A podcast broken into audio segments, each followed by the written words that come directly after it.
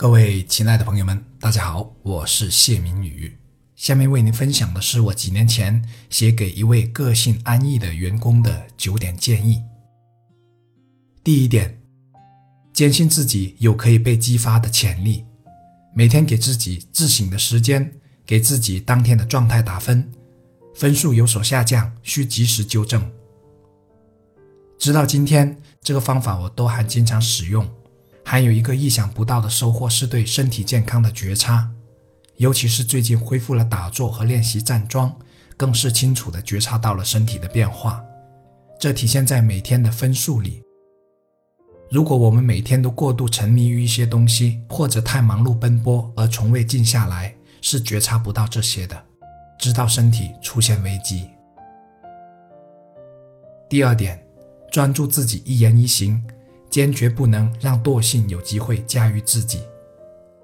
懒惰是人的天性，也是最难克服的习惯。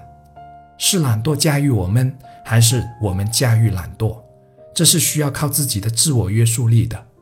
这种约束力正是体现在平时的一言一行之中。如果做事情总是嫌麻烦、嫌复杂，那可能就已经被惰性驾驭了。第三点，代表公司形象。态度需端正，以和为贵，淡定圆融处理问题。作为企业的一名员工，这点意识是相当重要的。可我看到很多员工是没有自己的言行代表着公司形象的觉悟的，包括客服在内。这是需要培养的部分，进而让员工有一份使命感。当然，前提是管理者首先要有这样的觉悟，而不是眼里只有钱。第四点，备注必须检查，如错别字、语句是否明了，尤其包括有没有打电话和打电话沟通的结果是否备注清楚。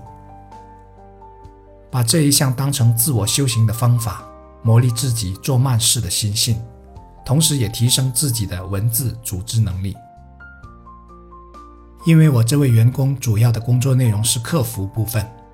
而他一直对于处理过程的备注都是很马虎的。其实看到自己不足是一件好事，因为这样可以知道自己可以提升的地方在哪里。所以我让他从备注这个细节中培养自己的耐心和细心。人生是一场修行，修行不是在书本上，而是在生活和工作的点滴细节当中。第五点，充分认识自己做事情和学习。快而不精的问题，宁愿让速度减慢，也要把工作做得严谨。此项也是磨砺自己心性的重要一项。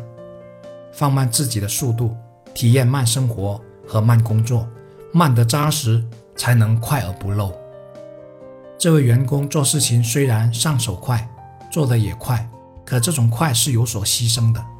牺牲最大的是事情做得不够严谨，总是以。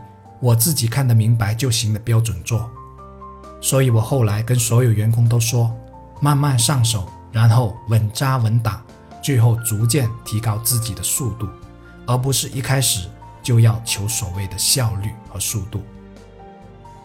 第六点，随时提醒自己言行和思想可能给别人造成的影响，做符合自己资质的事，说符合自己资质的话。因为我这位员工是我的第一位员工，所以资质应该属于最老的，但他并没有做好这个榜样。刚开始一两年还不错，可随着团队越来越大，他反而对自己越来越没有了要求，这是很危险的。所以我提醒他要端正榜样。你是第一位入职的员工，一言一行都要对得起你的这个资质，而不是起反作用。第七点。三思后行，对任何事情不要急于下结论，培养自己更高更远的眼界和思维高度，养成思考问题全面并深入的习惯。这位员工思考问题比较片面，往往还没有怎么思考就下结论了。这样的习惯进一步让他思考问题越来越片面，因为他是参考过往那些本来就比较片面的结论的。这是需要警醒警惕的思维模式。第八点，充分认清自己接受型性格的缺点，培养自己独立的思想和思维判断，坚持自己的原则，随时提醒自己不要形成人云亦云等不稳重的作风。接受型的意思是别人说什么就认定是什么，包括我对他说的，我都让他要持有怀疑的态度。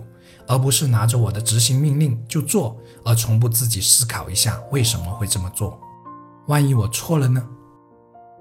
第九点，善于用相互帮助和有空就时常出现在其他同事面前的方式，来提升自己在众人心目中的形象，绝不能以他们忙得过来为由而懒得动，这样会越陷越深。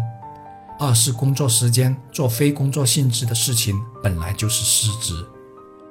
三是其他人看在眼里，会致使形成不了让人心服的形象。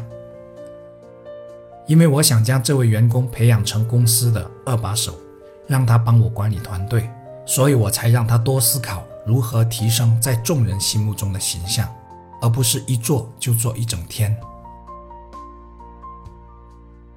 以上就是几年前我写给第一位员工的九点建议。希望多少能对朋友们也能有所启发，感谢大家的聆听，一起加油。